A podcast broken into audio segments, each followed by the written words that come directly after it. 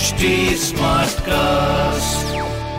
आप सुन रहे हैं एच डी स्मार्ट कास्ट और ये है लाइव हिंदुस्तान प्रोडक्शन नमस्कार आप सुन रहे हैं लाइव हिंदुस्तान की खास पेशकश जॉब जानकारी पॉडकास्ट मैं हूँ पंकज विजय। इस एपिसोड में मैं आपको बताऊँगा इस हफ़्ते की हॉट गवर्नमेंट जॉब्स एग्ज़ाम्स और रिजल्ट्स के बारे में। साथ ही आप जानेंगे करंट अफेयर्स जिनसे जुड़े सवाल आपसे किसी भी एग्ज़ाम या फिर इंटरव्यू में पूछे जा सकते हैं।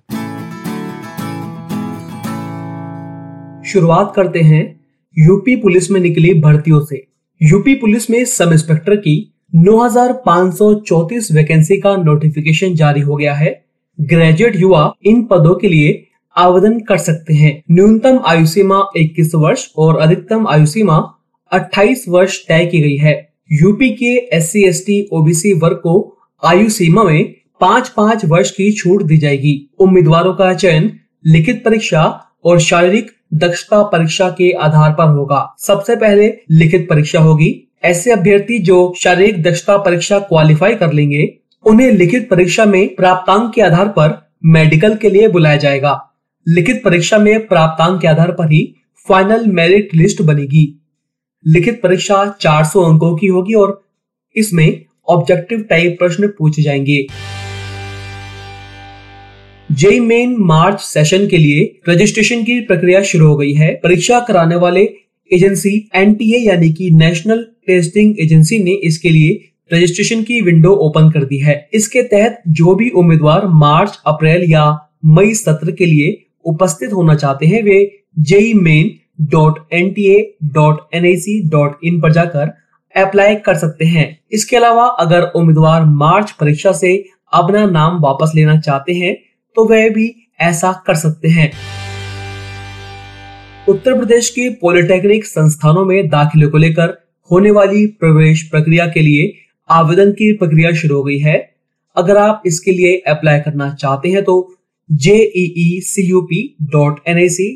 पर ऑनलाइन रजिस्ट्रेशन करवा सकते हैं। यूपी जेई 2021 का आयोजन 15 से 20 जून 2021 तक किया जाएगा। परीक्षा शुरू होने से 10 दिन पहले एडमिट कार्ड वेबसाइट पर जारी कर दिया जाएगा।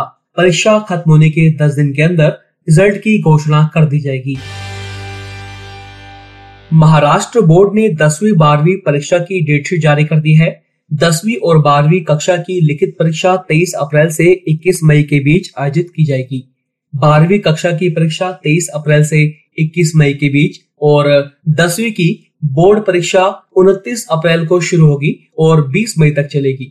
सामान्य तौर पर इन परीक्षाओं को फरवरी या मार्च महीने में कराया जाता है, लेकिन कोविड 19 महामारी की वजह से डेट्स में बदलाव किया गया है। सीबीएसई ने सीटीईटी रिज़ल्ट जारी कर दिया है। सीटीईटी पेपर वन के लिए 16 लाख ग्यारह हज़ार चार सौ तेईस अभ्यर्थियों ने रजिस्ट्रेशन करवाया था, जिसमें से बारह लाख सैतालीस हज़ार दो सौ सत्रह अभ्यर्थी परीक्षा में शामिल हुए। इनमें से चार लाख चौदह हज़ार सात सौ अठानवे अभ्यर्थियों ने परीक्षा में सफलता हासिल की है। वहीं सीटीटी पेपर टू के लिए चौदह लाख सैतालीस हज़ार पाँच सौ इक्यावन अभ्यर्थियों ने अपना नाम दर्ज कराया था, जिसमें से ग्यारह लाख चार हज़ार चार सौ चौवन अभ्यर्थी परीक्षा में शामिल हुए। इसमें से दो लाख उनतालीस हज़ार पाँच सौ एक अभ्यर्थियों ने परीक्षा में सफलता हासिल की है। सीबीएसई हर साल दो बार सीटीटी परीक्षा आयोजित करता है। पहली परीक्षा जुलाई और दूसरी दिसंबर के महीने में आयोजित की जाती है। सीटीटी के पेपर वन में भाग लेने वाले सफल उम्मीदवार पहली कक्षा से लेकर पांचवी कक्षा तक होने वाले शिक्षक भर्ती के लिए योग्य माने जाते हैं, जबकि पेपर टू में बैठने वाले सफल अभ्यर्थी छठी कक्षा से आठवीं कक्षा तक के लिए होने वाली शिक्षक भर्ती के लिए योग्य माने जाएँगे। इस परीक्षा को पास करने वाले परीक्षार्थी देश भर के केंद्रीय विद्यालय, नवोदय विद्यालय और आर्मी स्कूलों में शिक्षक के पद पर नियुक्ति के लिए आवेदन कर सकते हैं। एसएससी यानी कर्मचारी चयन आयोग ने केंद्रीय सुरक्षा बल एवं दिल्ली पुलिस के लिए सब इंस्पेक्टर परीक्षा 2020 के पेपर वन का रिज़ल्ट जारी कर दिया है। परीक्षा में महिला वर्ग के दो हज़ार दो सौ उनतालीस और पुरुष में पच्चीस हज़ार नौ सौ बासठ यानी कि कुल अट्ठाईस हज़ार दो सौ एक अभ्यर्थी सफल हुए हैं।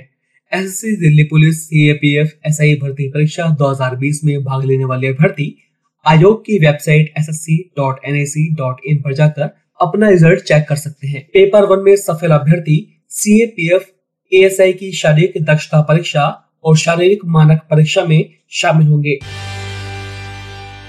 Council for the Indian school certificate examination ने कक्षा दसवीं और बारहवीं के बोर्ड परीक्षा की तारीखों का ऐलान कर दिया है।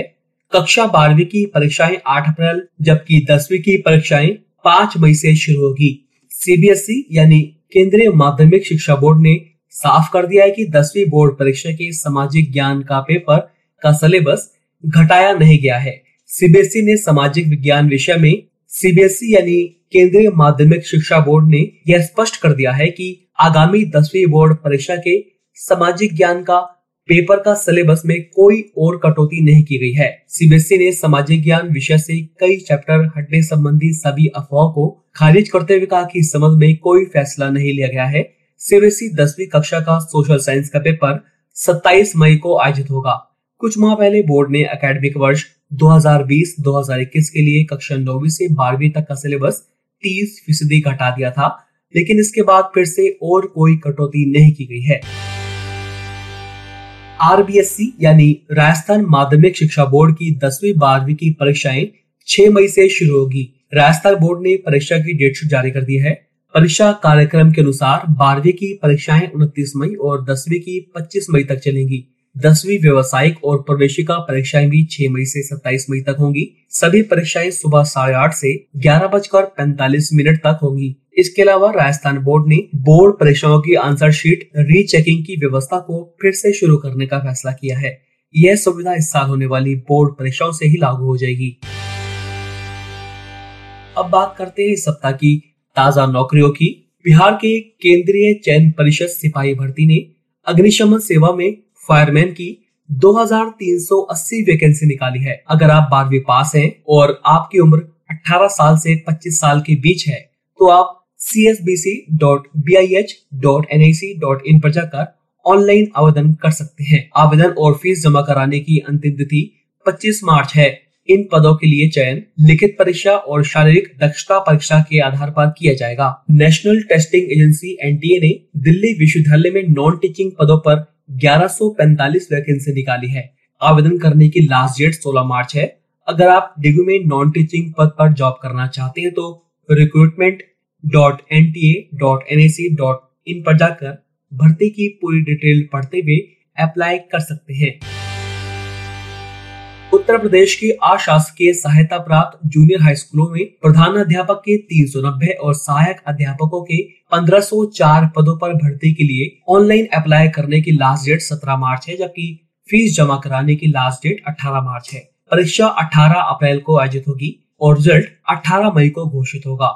अगर आप इसके लिए अप्लाई करना चाहते हैं तो यूपी पर जाकर अप्लाई कर सकते हैं। भारतीय रिज़र्व बैंक ने ग्रेड बी लीगल ऑफिसर के पदों पर उनतीस वैकेंसी निकाली है।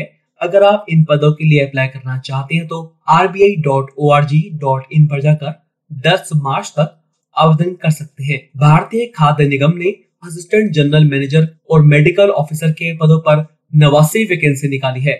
इन पदों के लिए एफ़ पर जाकर इकतीस मार्च तक आवेदन किया जा सकता है।